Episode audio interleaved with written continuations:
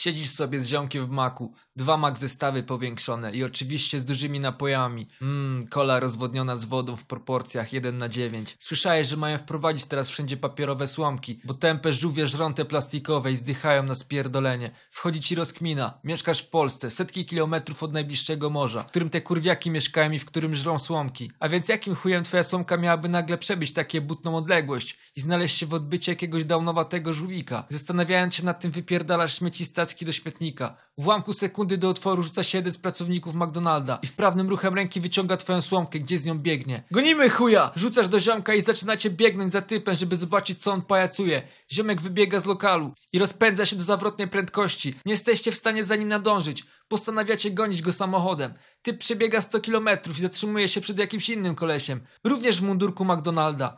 Zamieniałem kilka słów, po czym ścigany przez was typ przykazuje słomkę rozmówcy. Ten też zaczyna biec. Dalej jedziecie za nim autem, próbując zrozumieć, co się właśnie dzieje. Koleś praktycznie dobiega do Warszawy, gdzie przekazuje słomkę kolejnemu biegaczowi. Słomkowa sztafeta ciągnie się przez cały kraj. Musicie trzy razy stawać, żeby zatankować. Po drodze żebrając od ludzi pieniądze na paliwo. Już chyba dziesiąty facet biegnie z twoją pieprzoną słomką. W końcu dociera do Bałtyku. Ostatni biegacz tratuje ludzi opalających się na plaży i podbiega do wody. Chwilę się rozgląda, po czym szybkim ruchem wyciąga coś z pomiędzy fal.